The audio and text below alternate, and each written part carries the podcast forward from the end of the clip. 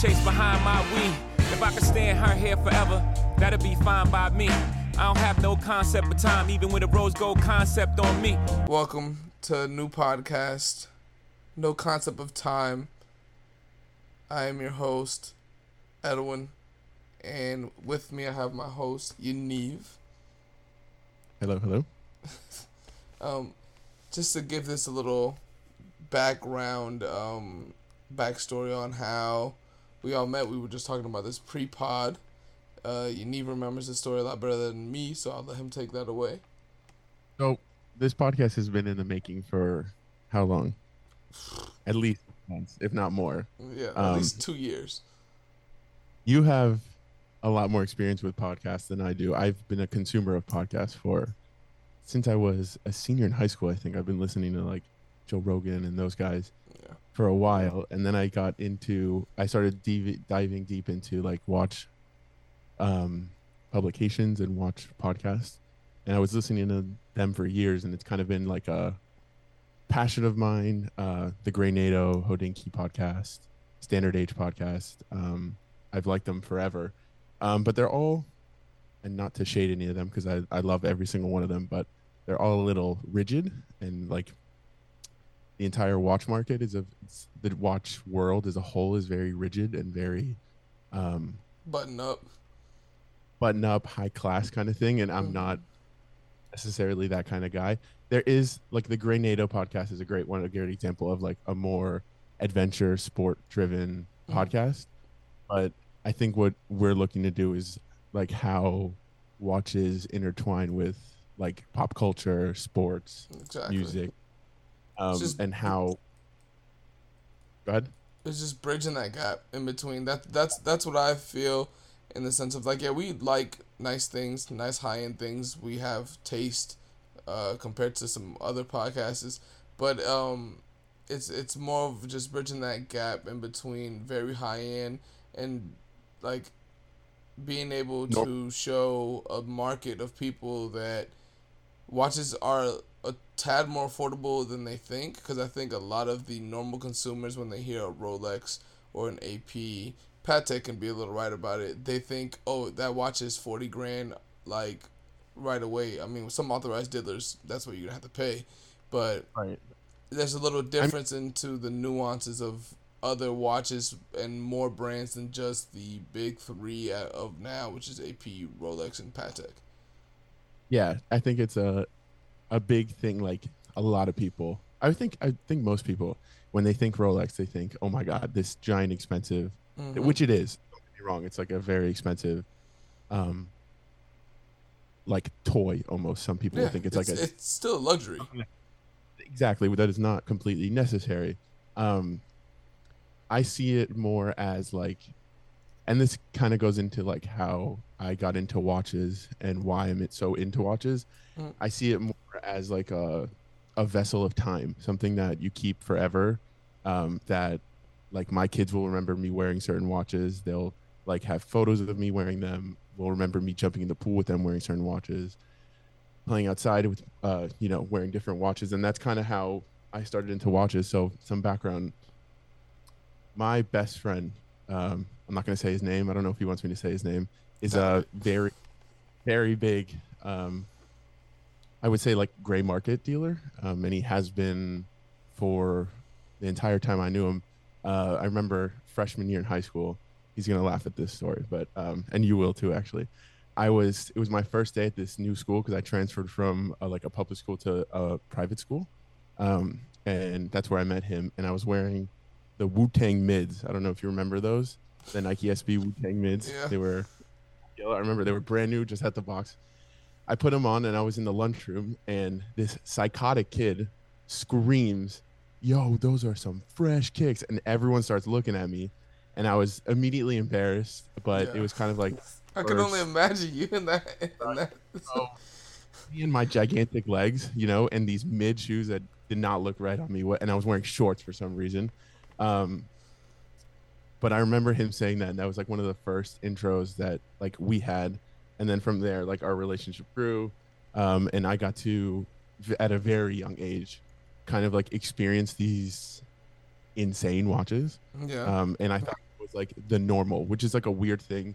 Growing up in Miami, it's like a weird. Um, you have like a different view on life. Yeah, because Whereas, like- everything is very flashy and very Like it's not like you um like you grow up in the Midwest and like a definitely Rolex, different. The biggest thing in the world, and it's like you buy it once and you wear it forever kind of thing. It was Mhm. like I was surrounded by. Uh, I remember um, me and this other kid. Um, I'm also not going to say his name, but the 5980 Patek was like our dream watch, and I remember it being like a goal of mine at like 14. I was going to buy this hundred thousand dollar at the time 5980 rose gold Patek chronograph, and I was like, that's that's my dream watch right there. Um, but yeah, that's kind of. I was 14 ish at the time, and then I had my grandfather who would come visit from Belgium. I'd like to have him on the podcast one day. He would fly in from Belgium two or three times a year, um, and he's been collecting watches forever, forever. And I've, I've he- seen some of that collection. He definitely likes to stun on you a lot.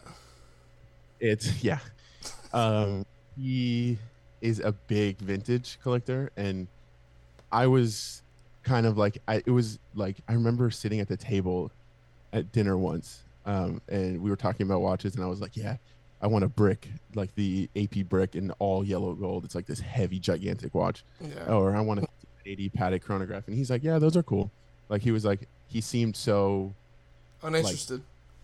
uninterested, completely uninterested. He had no interest. He was like, "Who cares about the like modern watches are cool, but look at this vintage fuchsia Pepsi that I have." And I'm That's like, different. That's different. I remember being like, "What is that? Like, who would want to wear this raggedy, jangly, old, faded Pepsi?" Like, I didn't understand it at first, and I was still, from then on, even then, it was just like those were cool, but like I still wanted the flashy ceramic Rolex Daytona. I wanted all those things, and then slowly, as the years grew and the more conversations we had, I started to understand the value in vintage, seeing Exactly. the cool Yeah. and that and not to say that I'm like a huge vintage head now because I'm not at all. To be honest, I'm more of a I live in the sub ten thousand dollar sport modern Watch. wat And tool. You're a huge area? sport watch fan. I'm I'm more on the side of your grandfather. I'm a big vintage, uh, love vintage. Love- like leather strap strap watches. Like I like a lot more dress watch. Yeah, and I'm the opposite, but I that is kind of where the taste and like the look outside the box kind of thing came from.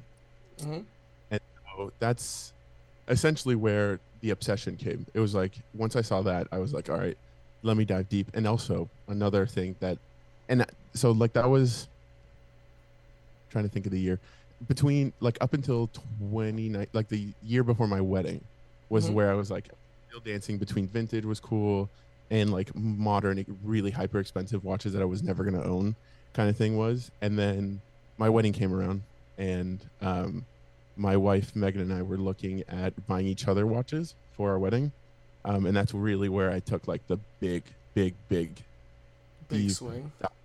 watches. I was like full on, like we're gonna buy each other these nice watches for our wedding. Like let's make it something special. Um, and that's when I found a YouTube channel called Theo and Harris, and I'm sure plenty of you listening know what that YouTube channel is. Um, he's a Christian from Theo and Harris is a huge, in my space at least, he's a big um, podcaster now, um, YouTube channel kind of guy. But at the time, he was doing a lot of vintage stuff, and he had a huge passion for uh, the Rolex Datejust 1601, which is a, I think, late 60s, early 70s um, just like a pretty simple, you know, date complication Rolex that is like a great entry level 36 millimeter watch. And I was like fiending over it. I was obsessed. And there was one that I loved on the shop that was, this was probably in June that I saw it in the watch. This was June 2019. I was getting married December 2019. And I remember telling my wife, like, this is the one, this is the, be- like, I'm obsessed with this one. And then I remember it selling and I was like, fuck, I'm not going to get I that mean, watch. that happens, dude. That happens a lot. and um, turns out my wife had purchased it. She was the one who bought it, and it was sitting in our closet, I think, for a couple months.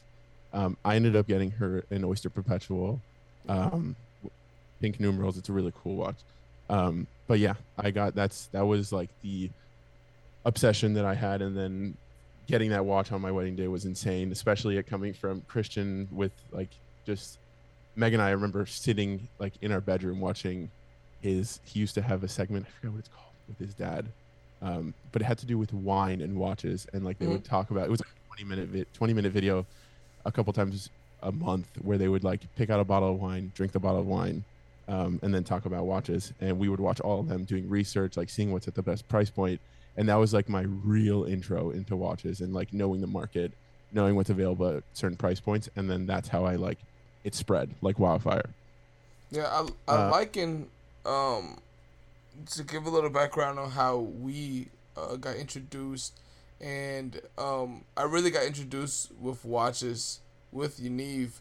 Um, I really didn't have much of an interest in watches. At least, like I, you know, I knew the big watches, Rolex, AP, Patek, because people that I knew would buy these type of watches. But my first introduction to watches was actually, um, my fa- uh, my father used to have a squared watch. It was it wasn't a brand watch at that time. I, I'm if I had to guess, maybe like a Movado or some some something I don't know.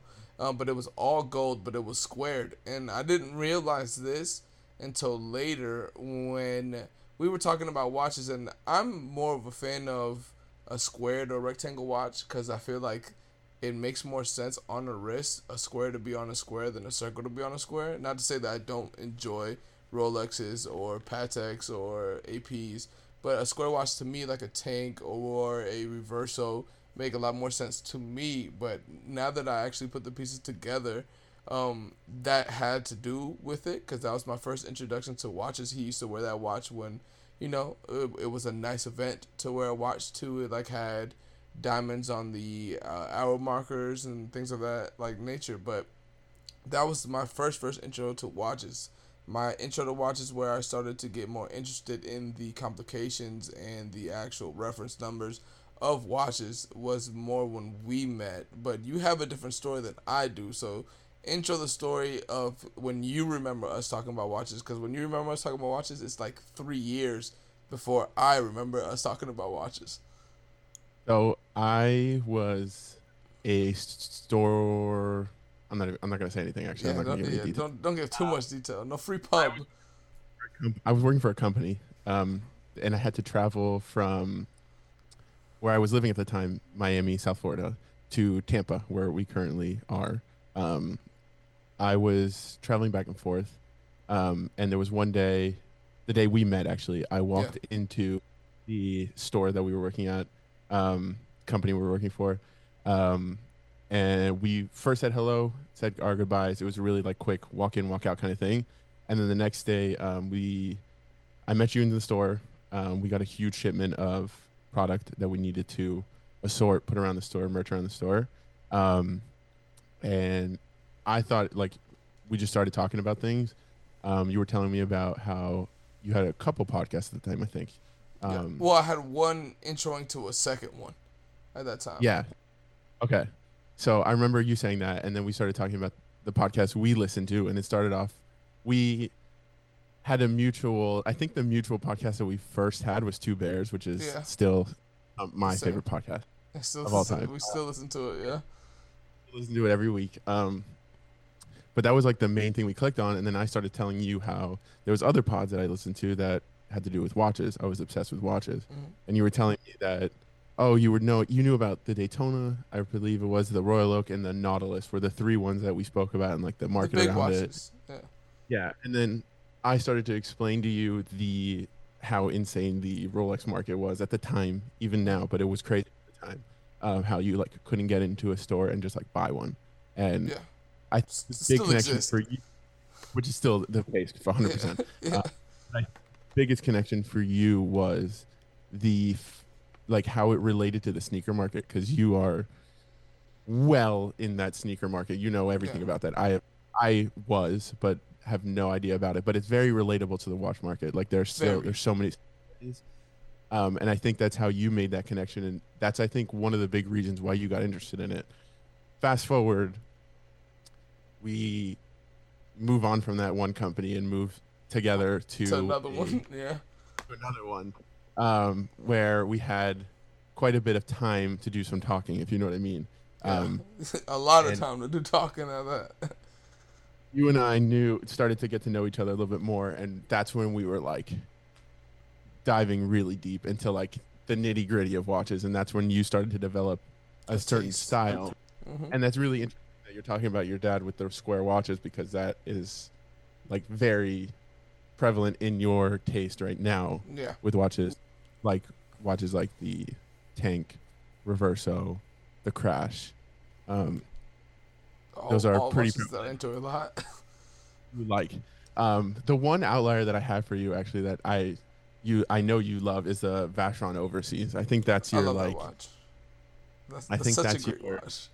What I what I love about your style and why I think it's it is different than most people is that you don't your your first go to is not going to be like the Daytona or the Submariner or No. like the or the Royal Oak or the Patek. It's always going to be like the Overseas Perpetual Calendar in like rose gold with the blue dot. Like that's never the like basic one. It's always like the you have like an eclectic taste, if you would say. Well, the thing Um, the thing is like, so since I didn't grow up with a watch, uh, like in in my lifestyle every day, I didn't see a watch to be you know a prevalent thing that I would like buy or want.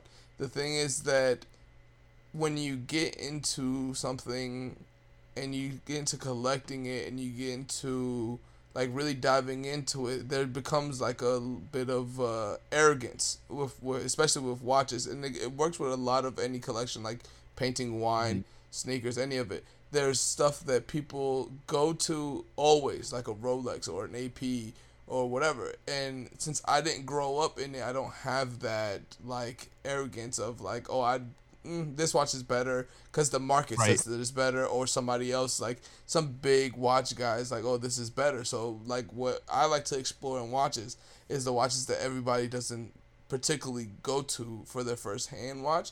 So like there's a lot of like different Cartier pieces that I like. There's a different uh, Jaeger pieces that I like. I'm a big fan of Vacheron because I feel like Vacheron makes some of the best watches, but they don't get the acclaim of a Rolex, even though they're 100%. part of the Holy Trinity. Yeah, I agree 100%. And it's actually funny. You're and it's a, it's like just talking about it now puts like a lot of pieces together for me. You have a very similar taste to my dad. Um, Mhm. my dad also um, when I was really really young, there's photos of him like wearing nicer like really nice pieces. Um, I think there's one of a uh, Paul like almost a Paul Newman Daytona I think it was, a 6263. Um and it's like him holding me and i remember he had he also had like, he loves the jaeger um alarm clock watch the one Mhm. that has like a built-in um and it's very he has a very similar taste like whenever he said like i get uh instagram he's gonna laugh at this I, he, I get instagram dms from him like 11 every single morning because he lives in belgium so he's Yeah. six hours ahead of me every morning i wake up to like 11 dms from him on instagram and it's just cool watches and they're almost the same post you send me sometimes it's very similar um, taste. So that's probably why I gravitate to. I like listening and hearing what you like, um, because it's just different. It's not- Yeah, it, it's, not- different. You it's- have like you understand. I, I remember we were talking about your first piece and you wanting that Grand Seiko GMT, which is like not the normal person's first high end watch. That is a very specific, beautiful. Um, Ivory Dow SBG M221. That's probably the only reference you guys will give me to uh like say on this podcast because that's how much we were looking at that watch because that was in the time where I was still like very very like hyper looking for my first watch. We'll get into Mhm. that towards the end. Uh, the first watch has still not been picked out. It's still in in limbo of what uh, my first watch will be because like you said, the first watch that you get is a, you never sell that watch. That, that watch stays in your collection forever. So I, I want to make that an apparent piece that I would wear a lot more. But yeah, um, going back to us talking about um, the intro to watches in the company that we worked in that we had a lot of time to talk about. A lot of the early days of us talking about watches was mostly talking about watches that most people talk about in the watch community. So there would be times where like I would be disinterested because I'm like, okay, it's a Rolex, Rolex, a Rolex, Rolex, Rolex. Like I don't, I don't care. Like I, I like Rolexes, and there's specific Rolexes that I really enjoy, like a pre Daytona Rolex. I enjoy that watch a mm-hmm. lot, but I don't like like you know the guys that we used to get in to come to our stores, where it's like Yep. anytime you have a watch on, it's immediately like, oh Rolex, that's a nice watch. Like you don't mm-hmm. even know what you're talking about. Like you're just pointing at it because it's a Rolex or it's like a watch that's very well known, like a Pepsi or a Submariner. But like I don't like the attraction of like some random like guy who who's like you know like the douchey type of guy. I don't I don't want to attract that that energy. And we've talked about that you specifically with precious metal watches, the ones that are really polished, the Rolex ones. And neither of us really enjoy that because it's a very, very bright watch in person. what I think was the the the one that we saw quite a bit that I see most a lot of people that who don't necessarily like appreciate the watch and just wear it because it's a shiny Rolex and it's like so it's like almost a status symbol. It's a status Um, symbol. and we- Hundred percent, it is. I would say I would preface it by saying we worked at a like a pretty high end luxury store. Yeah. Like it was a uh, a pretty high price point. Um, Mhm. But I think the one that I saw the most was the two tones. I think that was the craziest thing. It was like it was crazy how many rose gold two tone Datejust we saw, two tone yacht masters, and it's those. a lot of yacht think masters, a lot of blue, uh, blue bezel, gold yacht masters. Yeah. I don't know the reference number to that one, but that's that's the watch that we would see a lot, and we would Mm-hmm. both be like, "That watch is trash." And I think we we realized because like these are some things I don't I didn't I never really saw these in person Mhm. until I started working there and like you really notice how and also that store was like extremely well lit. Like It the was. lighting in that room was crazy. Um so you could see how shiny these pieces were and it was pretty quick like it was pretty quick for us to be like yeah those are that's not our style at all. Like we Not didn't it was a fun actually to like see clients every day like and kind of develop style off of these Off of- insane watches that Yeah, Great, seeing what we great, don't want. we saw some some great watches but at the same time we saw some pretty pretty horrific ones. Um let's get into a three watch collection. I think this is a great way to get to know someone's style. Um it's like a big thing that watch any kind of like collector like car collectors hmm uh, me and my so-called friend, the gray market friend, we used to do this on the phone all the time with cars. We'd pick like a three-car collection, or like if we could have any car, like we would need Yeah. one for this and one for that. Um, so three watch collection. We can do one realistic, something that you think you could actually perceivably own one day, hmm um, and then one no money limit at all. Okay. You want me to go See- first? Yeah, go. I would like to see what you have to say about this. realistic wise, um, I'm pretty. I wouldn't say I'm pretty close, um, but I'm pretty close to what um, like my dream three watch if I had to Mhm. pick. Um, I have my Pepsi GMT on Jubilee that I love. Um, if I could have it anyway, I'd have it on an oyster bracelet. Um, but to me, that's like the epitome of sports watches. Um, high water, high enough water resistance, uh, GMT complication, which is amazing for travel, tracking to time zones. Um, it's a classic. Like you can, you know, that design, that red and blue bezel is like a very special uh, watch for Rolex. Yeah, that's Um, one of the watches that me and you both really enjoy. I love it. I just, it's to me, it's the like epitome of sports watch It's classic. at like the high end. Yeah, classic. Um, for a dress watch, I think I would pick. I would go Patek. Like if I could, ha- this is like the one like hold I have in my collection. I have my 1601 Datejust that I'll never get rid of. That's the watch for me. Like that, my wife gave it to me. It's at this point in my life, it's like my dress watch that I use right now. Um, but that's something that I will eventually pass down. But for myself, I would pick um, a Patek Calatrava, just the basic rose gold, um, small second hand at the six o'clock position, Mhm. um, gold plain.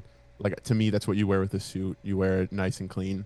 Um, and then I would go sports watch right now. I have I'm wearing right now my Omega Seamaster 300M really uh, nice watch. professional in blue, blue Blue Rubber Band. I mean, that's like the perfect vacation watch. It's like it's the movement is insane. The coaxial movement is insane. It keeps amazing time and like I mean, I took it off for the weekend. We went and played golf this weekend, and I took it off um, earlier. Probably it was probably like Friday, and it was still keeping good time when I put it on Monday morning. It was perfect. So I mean, it's It doesn't It's, really to hurt me- at the price point that you got it too. yeah. I mean, I got a really crazy deal on it, but um, it's to me, it's like something you can dive in the pool with. Like I can mow the lawn with. I could literally do anything with it. So I'm not afraid it's gonna get hurt. All right, buddy. We know you don't mow your lawn. Relax with that, man. Listen, I actually just fired my lawn guy because he was uh if my wife listens to this, she's gonna laugh. He was an asshole. He was horrible. Um, so I might start not mowing my lawn. But that is uh to me like three air like th- to me that would be my three realistic. And I have two out of the three, so um, Okay. I, I, I thought you were giving us the three already, so that's the realistic category. What's what's the no limit category? limit I would go 5164A, the one that Odell Beckham was wearing recently. Um, Black black dial with the black strap. Great yeah, it's just the the steel patek hmm uh full time sports watch. I mean that's like the highest end of the high end.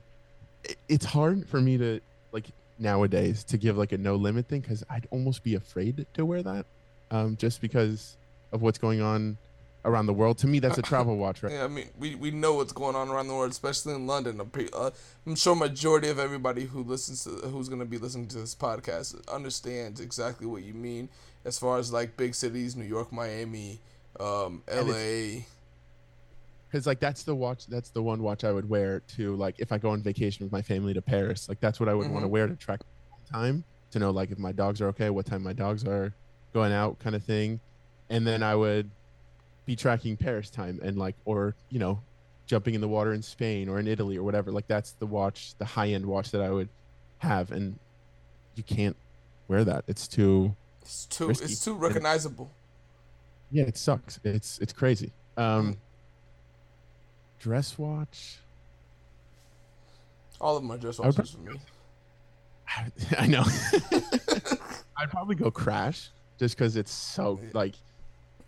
Whether the story, do you know about the story about the Crash? How it got? Yeah, you actually developed? told me about that story when we used to work together. Um, it was the VP that got in a, a crash, and then they honored him by.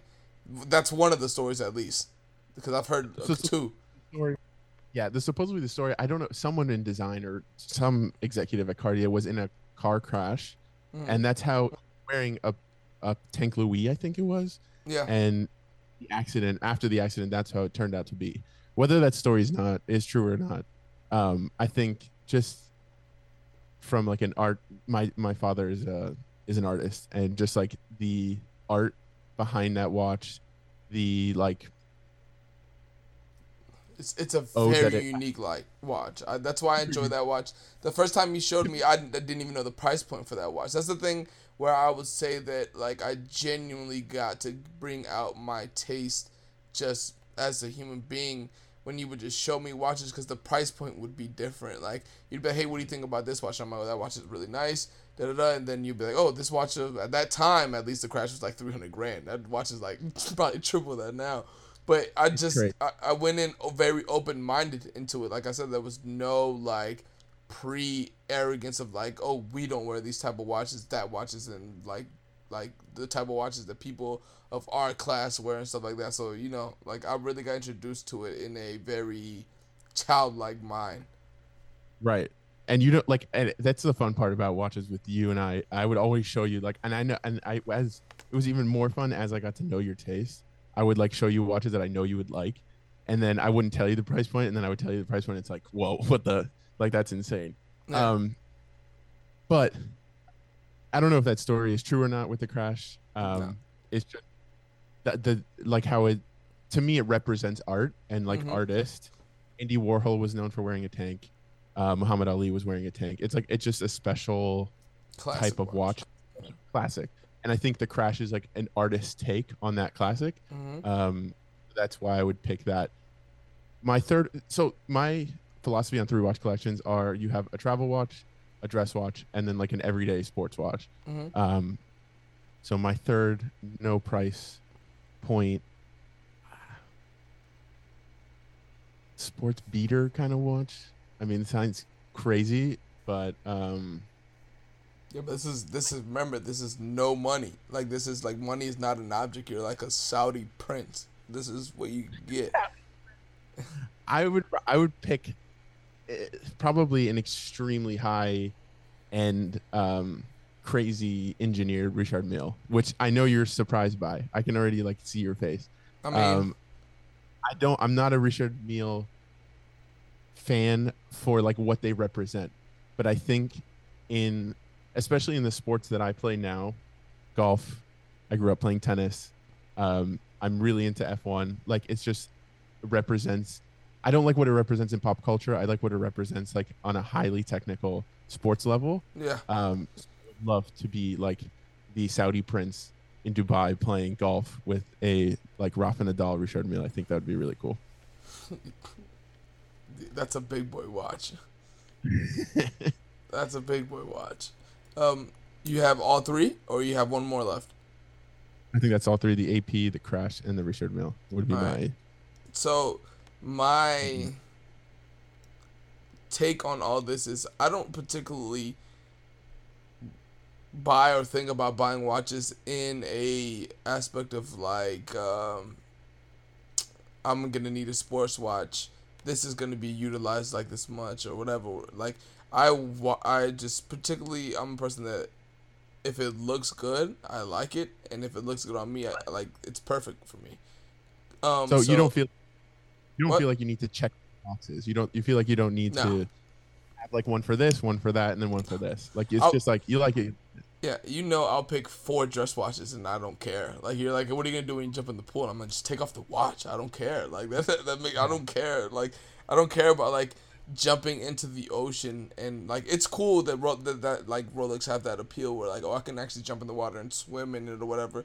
But to me, it's a little impractical for me to be like, oh, like yeah, I'm gonna jump into the ocean with a watch or like playing golf to me with a watch it would be highly uncomfortable for me when you when you swing or just to have something on your wrist. Like I'm not used to wearing watches as much as I would say 99% of who listens to this podcast and you are. So it's still a level of uncomfortability with like mm-hmm. even just like when like I would try on watches with hoodies and then I'm like I don't like like that this is gonna get like stuck under and I gotta move it. It's a lot of like getting used to with me for watches because I'm not a huge accessory guy either when it comes to like getting dressed. Like I I'm a very minimalistic person, so most of the watches that I like are pretty minimal or have a little bit of the aspect of like a, a little bit of pop just so it like accents what I have on a little more. But I don't really have like a oh I'm a sports watch guy, I'm a dress watch guy, whatever. Like you know, like if you send me something and it's a sports watch, I can be like, oh that's trash. Or I can just or if it's a dress watch I can also be like that's trash. But there's times where I enjoy like sportier watches like that Patek the uh that you said you you liked. I like that watch also. Like cuz Right. it, it brings a little different aspect to that Patek when uh, I'm so used to seeing it on a metal or precious metal. So when you get it mm-hmm. on a band, like I'm a huge band person, like you know, like I like bands, I like straps. I don't particularly like the metal bands. Uh, only on like certain watches, like the Jubilee bracelet on the mm-hmm. Pepsi is like classic. Like that. Yeah. That's that's what I what I enjoy. Um, Let me hear these three dress watches.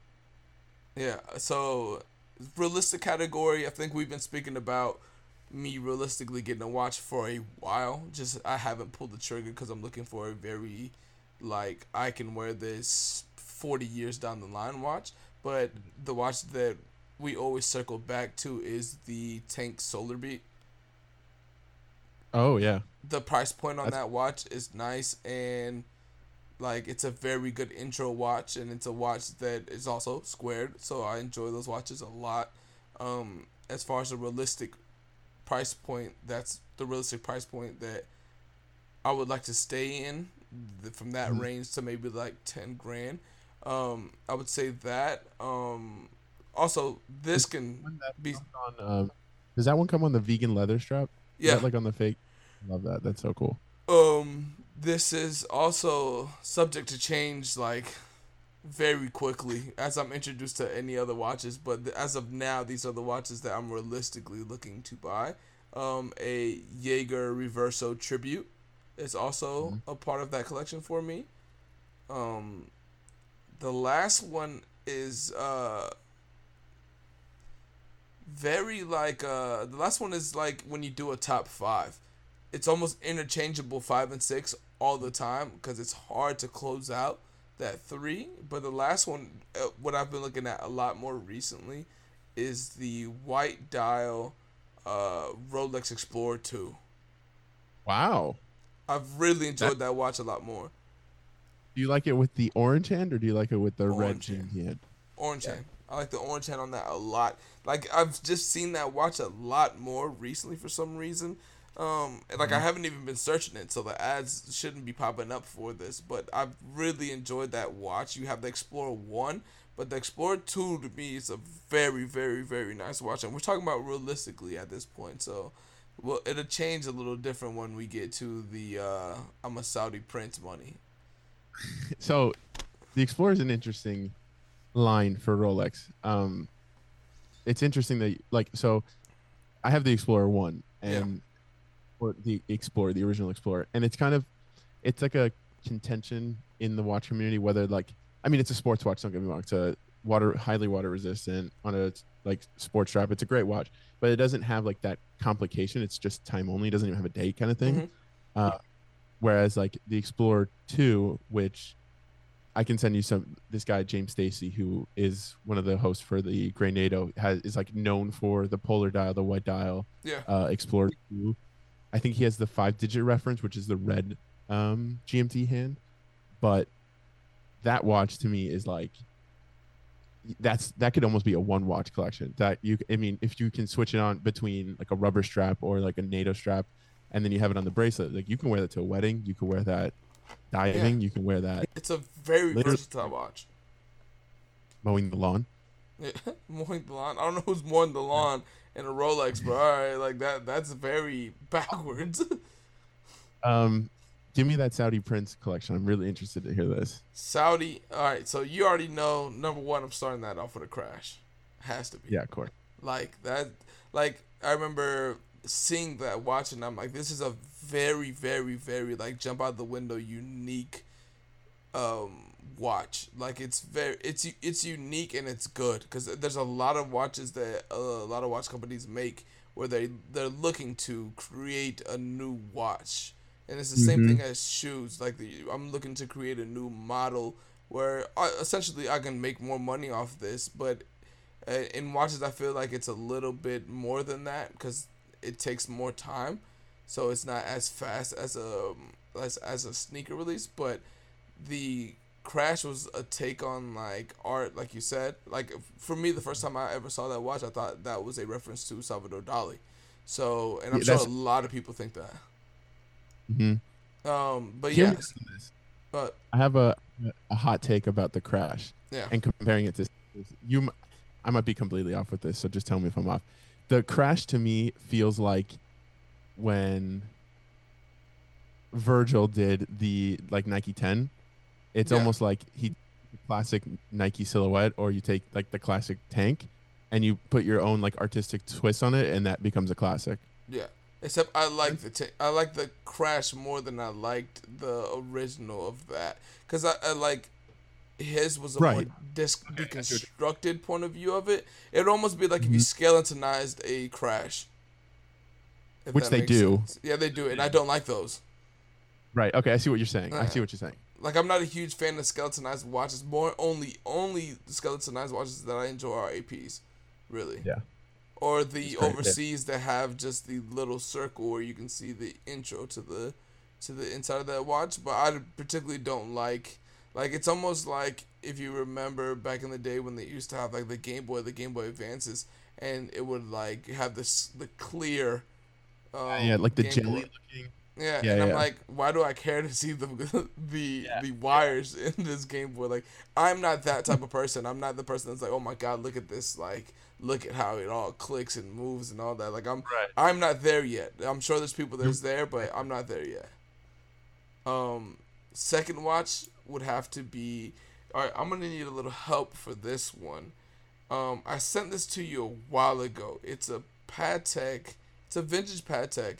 It's a Mhm. 29. I can't remember the last two digits of the reference number though. But I know me you talked about it. It's like a perpetual one calendar or something. Is It's- it? It's an older watch. I, I can't remember the name of it though. Let me see if I can Google it quickly. It's a Patek. It's vintage. I've sent it to you before, and we've talked about this watch, and we were saying, and you were saying like, yo, I, I did not think you would be into that watch. Um, damn, I forgot the last two digits on that reference number, or three digits on that reference number. Is it 5270? The perpetual calendar? 5270. Is it the vintage one? It might be this one. Hold on. Let me let me let me let me click onto this quick mayor's ad. It is the Let me see here if they actually have the reference number on here. They don't have the reference number on this one. You have the picture of it? Uh, yeah, it kind of it kind of looks like this, but I don't think it has the the chronograph feature on it. Okay. It's I think uh, it's the 50. It's the 5270. Let me see if this is a 5270. I swear it was 29 something. Let me see. 5270. I don't know if it's that one. Because it, loo- it looked a lot different. I wish I could just go into our. Uh, our We'll find it. I could. conversation. Yeah, we'll we'll find it and we'll give it to you next week. But it's it's a older perpetual calendar Patek, and I really really enjoy that one. Um, and then to end it off, this is it's always hard to end off the watch as a watch that I can spend. What, brought up the, uh, the Vacheron Overseas. yeah, that that's definitely in my thoughts right now. The Vacheron Overseas, but I, I just wouldn't know which one. But if if I Mhm. had if I had to give the last one kind of off the top of the head, I'd probably do either a Grand Complication Patek or the Overseas Everest would be one of the oh Oof. two. I can't believe I forgot that. Yeah, it'd be one of the that'd be one of the two that I would that I would want. That's one of my Saudi Prince ones. I think. Yeah, I yeah. think I would. And it's crazy that that watch is like the price point that it is. That like it's still uh, insane to me. I don't think there are any available for sale. Like I don't think there so. aren't. Only made 250 of each, the chronograph and the dual time. I think. Oh man, that's such a watch. That's, That's such, such a nice watch. I'm telling you, I don't understand. Like I to this day still don't understand why Vacheron is so of a slept on watch. Like crazy. they make such good watch. It could be the price point of the entry of the watch. Like an overseas is gonna run you some good money, just retail. Crazy. But I mean, that Everest is. I would mow the lawn in wearing that Vacheron for sure. Yeah, but like if we really wanted to go like crazy money watches or whatever, like there's so much other watches that we could have thrown in, but there's I just don't see myself wearing those watches that much. Like, you know, they got the classic like Daytona Rainbow, but I, I like it on the Oyster Flex. Like that that's that's a nice mm-hmm. watch. But like I couldn't see myself wearing that watch all the time. Or like, you know, just some of the watches that all these like rappers or celebrities wear where I'm just like, that's just too flashy for me. I'm not that much of a flashy person. Um, so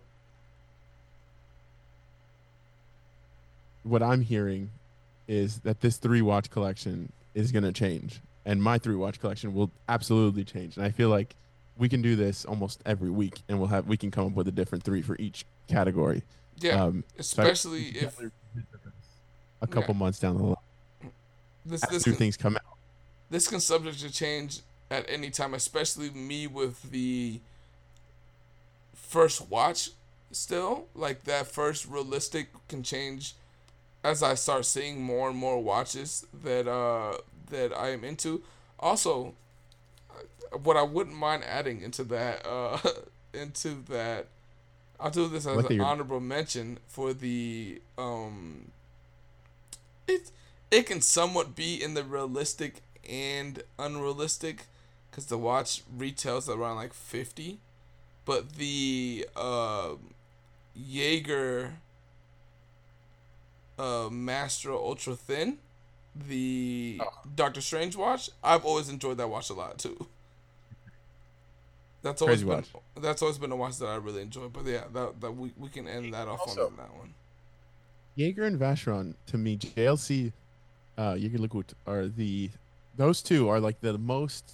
I don't understand why they're not like top of the food chain watches. Which I Mhm. mean, their quality is. Don't get me wrong, but I just feel like it's not in the conversation as much. Yeah, we mean popularity when we mean top of the food chain watches. Obviously, the the materials and stuff they might be better than some of the watches that everybody wears because I hear that a lot between Omega, Tudor, Jaeger, Cartier. That it's it's a it's a more bang for your buck watch. Yeah. Speaking of bang for your buck, wa- bang for your buck watch, uh, new Tudor Pelagos. What do you think?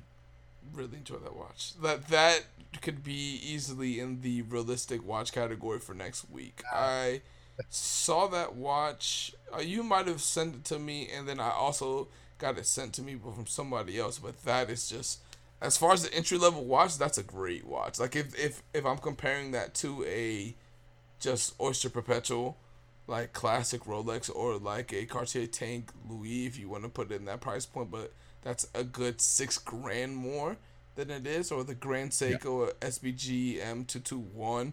It's still cheaper than that, and it comes on the. I don't know what um. What what would be the strap name for that? Is, is that still the Oyster Flex and it's Rolex's daddy? So, here's the thing: Tudor and Rolex are sister companies, but they're separate. Like, so they're not. They don't work together. Yeah. if that makes sense. Here's my philosophy on Tudor. I feel like Tudor Rolex as a whole, like as an entity, will come up with these crazy ideas for sports watches or just any like mostly sports watches though, because Tudor really is heavy in their sport watch Mhm. category.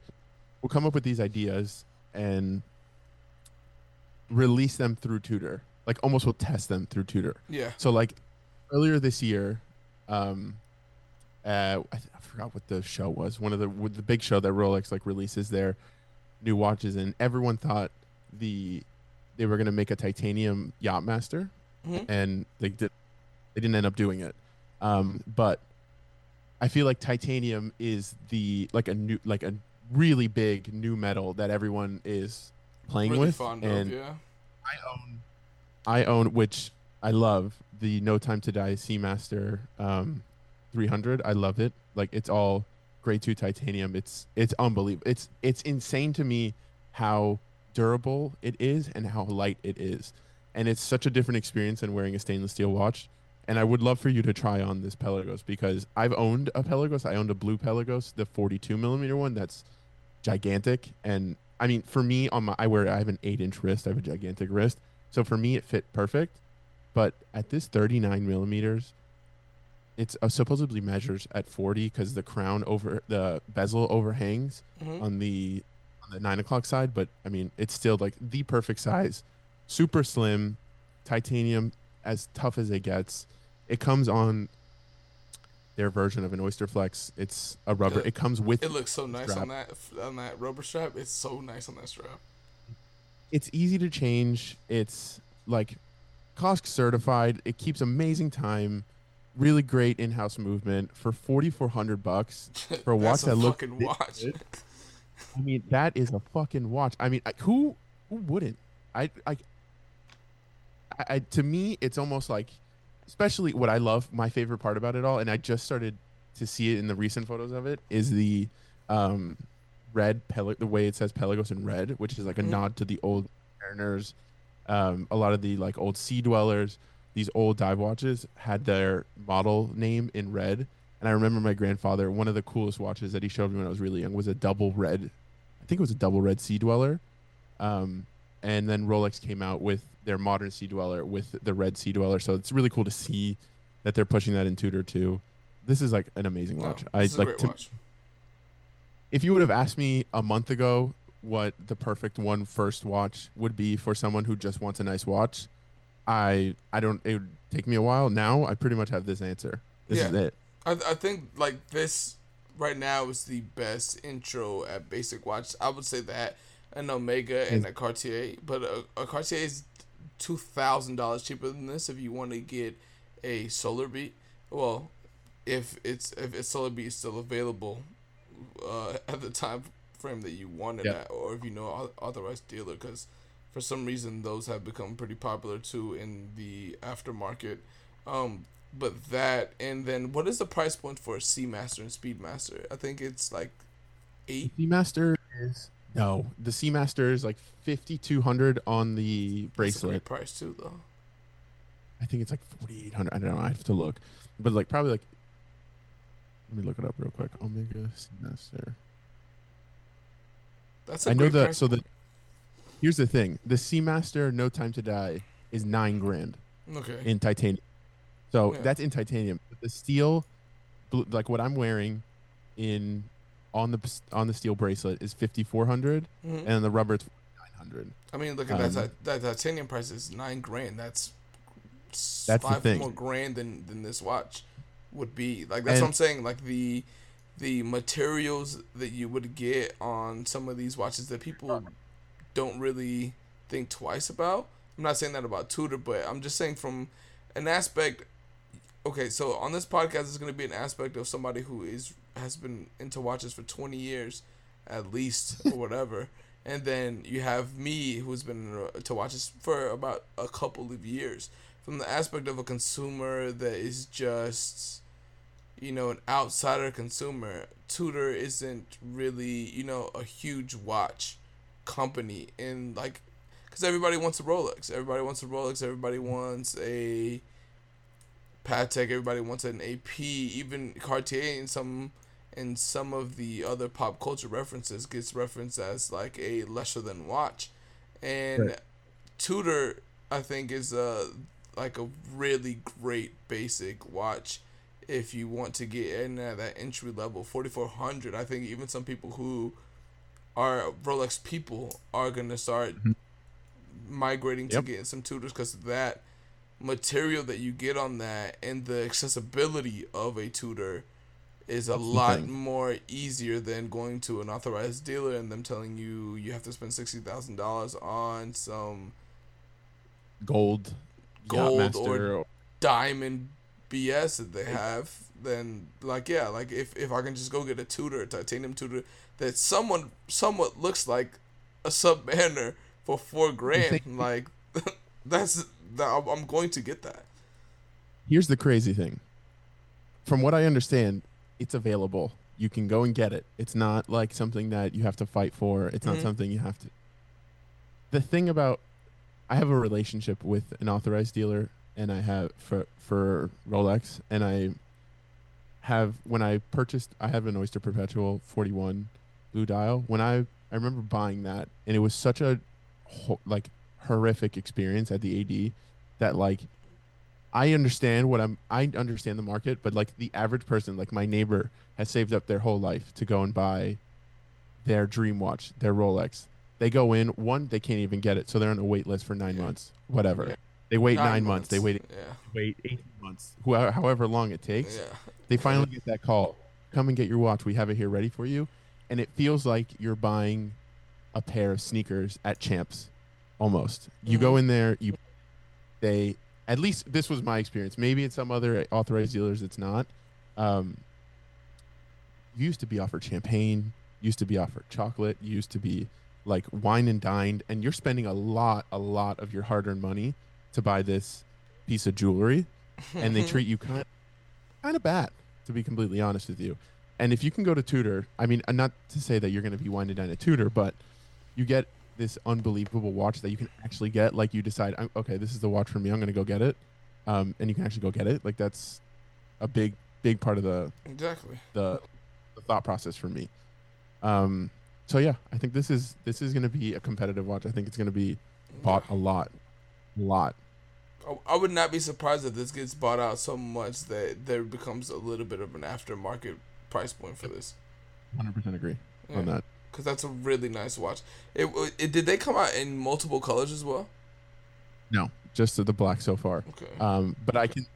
The other Pelagos, the 42, the one that's 500 meter water resistant, which is more like Sea Dweller comparable to, Mhm. um, in comparing it to Rolex with the helium escape valve. Those come in um, blue as well, which is the one that I owned. That's the which I one that- love. yeah, that's the one that I saw. Then yeah, that that's a really nice And- watch too.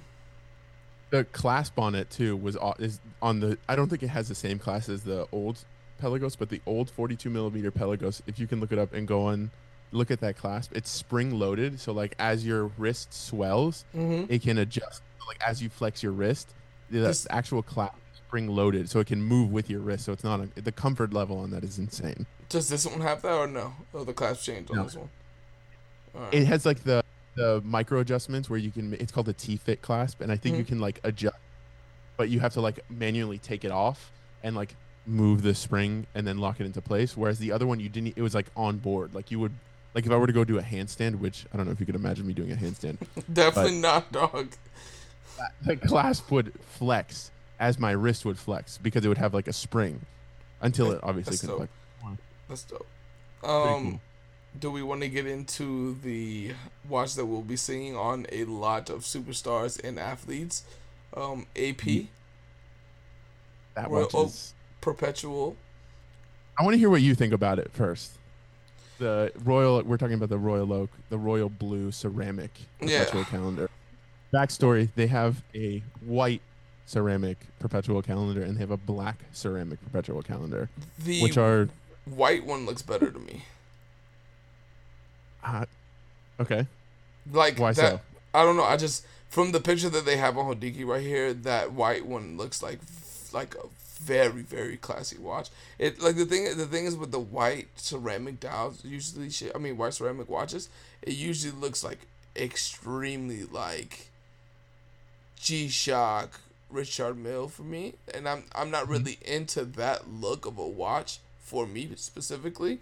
Um, the blue one we've talked about this. It looks like a G Shock from from what it from what it looks like on there. And all blue watch, I'm not really a big fan of that. Like that's not something that I'm gonna particularly wear a lot. This is definitely a watch more for a person that I have like 40.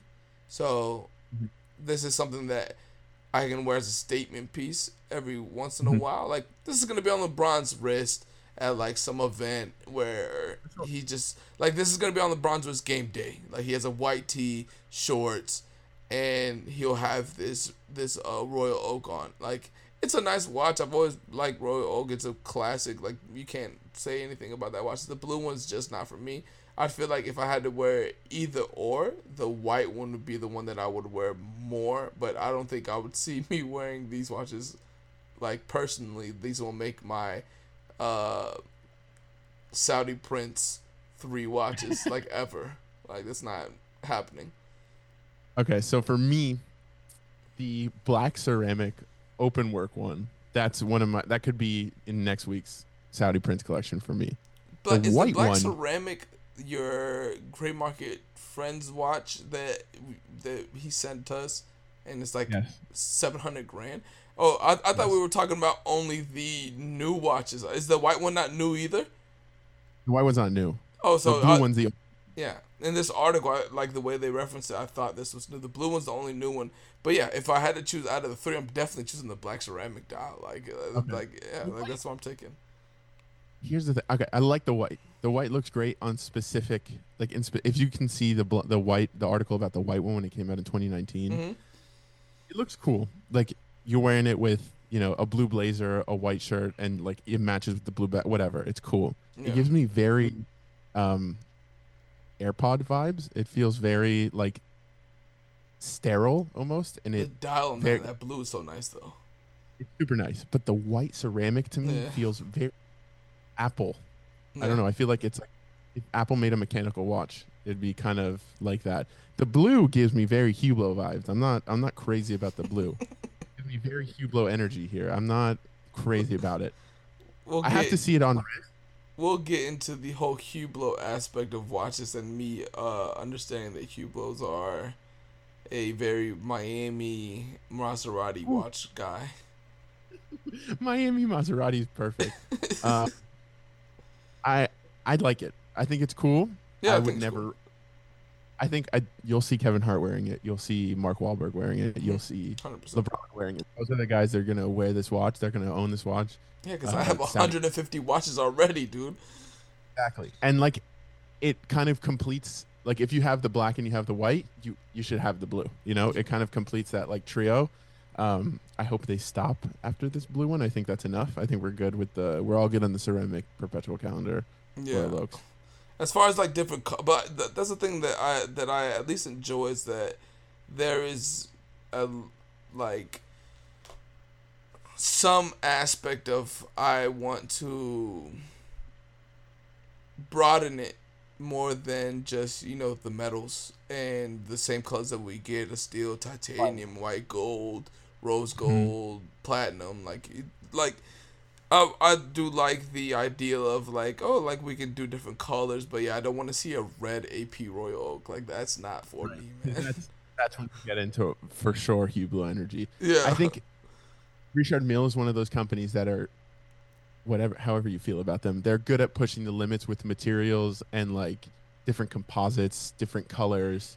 Um, I think they are the best at it, and I think Yeah. as soon as you do like the th- it's one thing when you have a crazy special looking watch like a Richard Mille, and then you have like the Royal Oak, which is a classic design, and then you start throwing those kinds of crazy materials and colors onto them. It kind of ruin not ruins. I don't want to say ruins, but it changes the energy or the the, the look of the watch. the thing for me. with Richard Mille that I like a lot well I, I won't say that it's very collaborative but they do have more collaborative viewpoints. Like you have the Nadal you have the Pharrell. Like there's a little bit more room of that. Like you don't really see that with a Rolex or an AP or anything like that. Like the only AP that I know that's like collaborative is the Marvel like Black Panther one. But like almost like And- what are you gonna say? But the they did a LeBron one too, but it was kind of Yeah. Yeah. Yeah. And- Um, but I I do enjoy those brands that do allow you to at least like if you're a like top client to put your own spin to it and like kind of like Mhm. when you go buy like a Mercedes or a Porsche or like you know a, a, expensive car, they let you pick out the interior how you like it, what Mhm. you want Alcantara on or whatever, right? Like I feel like that collaborative aspect is really more pointing to a watch like FP Journe, where it's Mhm. like if you really can get in good graces with someone within that company, like I've heard stories on Hodinkee where people get in really good graces with people in the company and they let you at least you know change some color aspects within the watches like that's really Yeah. dope to me even if like like obviously you don't want to get it to be like you know a Nike by you thing where like everyone can do it but if if like. like uh, Exactly. Where like like it, it's like the thing of like the story that they told on there was that he wanted to do something very specific with the colors and the dials and everything, but they have to okay it. I'm cool with that. Like if Yeah. I'm a top client like that and then you get to okay it and I think that's like an aspect of like I can kind of make my own watch like in the form of like this AP. This AP is definitely like the I, it's kind of hard to explain, but it's it's definitely like it's not made for their normal clients. It's made for mm-hmm. an expansion on maybe like you know like a lot of what these companies do is we know a lot of people can't afford it, but we'll sell like ad revenues within like clicks of us getting these watches and like like watches that really are like popping to the eye. So that's what I'm Mhm. saying. Like it, it would be cool if like they let you if you're not like LeBron or something like that, like an actual just like I'm sure it's a ton of investment bankers and shit that want to make their own watch. It'd be cool if you got to like change just you know like a little bit of the moon face or something like that. like Yeah, yes at Porsche, like the the color change and all those kinds of things. Yeah, I think that'd be. uh I think I know Patek does like piece uniques and those kinds of things, but it would be Mhm. cool to see more watch companies do that. And, and I think Rolex they used to for sure, dude. They have some like John Mayer has some really cool Um, like you've seen the Dominoes. Yeah. Um, like I think uh, Jersey, not Jersey Mike's. Uh, Jimmy John's has done a few. um, I did not know about the Jimmy Johns. yeah, the Jimmy John. I think they just stamped the back, but still, like those kinds of Personal touches Those- to the watch. exactly. But it's also a fine line where you don't want to become Nike ID. Exactly. Or- like you don't want to be Watch. like, hey, I want an orange dial and I want a rose Yeah, gold. You know, like some people genuinely, whether it's not our taste, some people genuinely do not have taste. Like some people have to be sold right. taste. Like you see a lot of people, like we said in the in the stores that we used to work at, come in and watches, and it's like, oh, you didn't buy that watch because you like that watch. You bought that watch because you like the attention that it gets you. Hundred percent, hundred percent. Um, yeah, I'm gonna give you some homework for our next show. All right, what's the homework? I, I feel like I'm you're my So- professor and I'm in college again. Um, as we search for this new, your first nice watch, we've been doing this for years now. But Mm, years, literally. This we're is gonna come, we're gonna come to it. pre-podcast. listen. Football season's upon us. Yeah, We have some bets coming. We're gonna make some money. easily we're gonna buy first a- watch. yeah, That's easily. the first one. So, my homework for you for this week, for next show, is to do a deep dive on Omega's site. I want you to see the Seamaster collection. Okay, I'll break it down for you real quick. Seamaster comes in. I, they have, there's like three different. Um, I wouldn't want to say like departments almost in Yeah. Omega. It's a very. Um, I've listened to pods about this too. It's kind of confusing. So you have the Seamaster, which has the Seamaster Classic, I think it was Seamaster 300, Seamaster 300 Professional, and then it has the Aquaterra. I believe those are like the three big ones. The Seamaster Professional is the one that I have, the one that I'm wearing. The Seamaster 300 is more of like the classic looking Seamaster. Mhm. Um, and you have the Aquaterra, which is kind of like the Datejust do anything kind of 150 meter water resistant screw down crown It's amazing watch they come in a bunch of different colors now Yeah. um, you have that and then you have special editions of each one omega does a special edition for everybody like they'll do a special edition for the lawnmower guy like Another thing anybody- that I don't like about watches either, like if, if you're gonna make a special edition, a limited edition, make it limited edition for real. Like not i'd rather fifteen thousand Oh. pieces and tell me it's limited edition.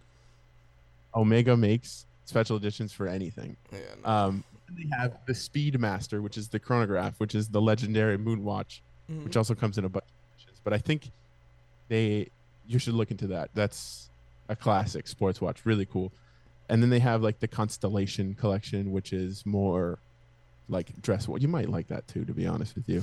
I, um, I'm gonna tell you like this from the brief rundown that I've done on Omega, the Aquaterra ones are the ones that I enjoy a lot.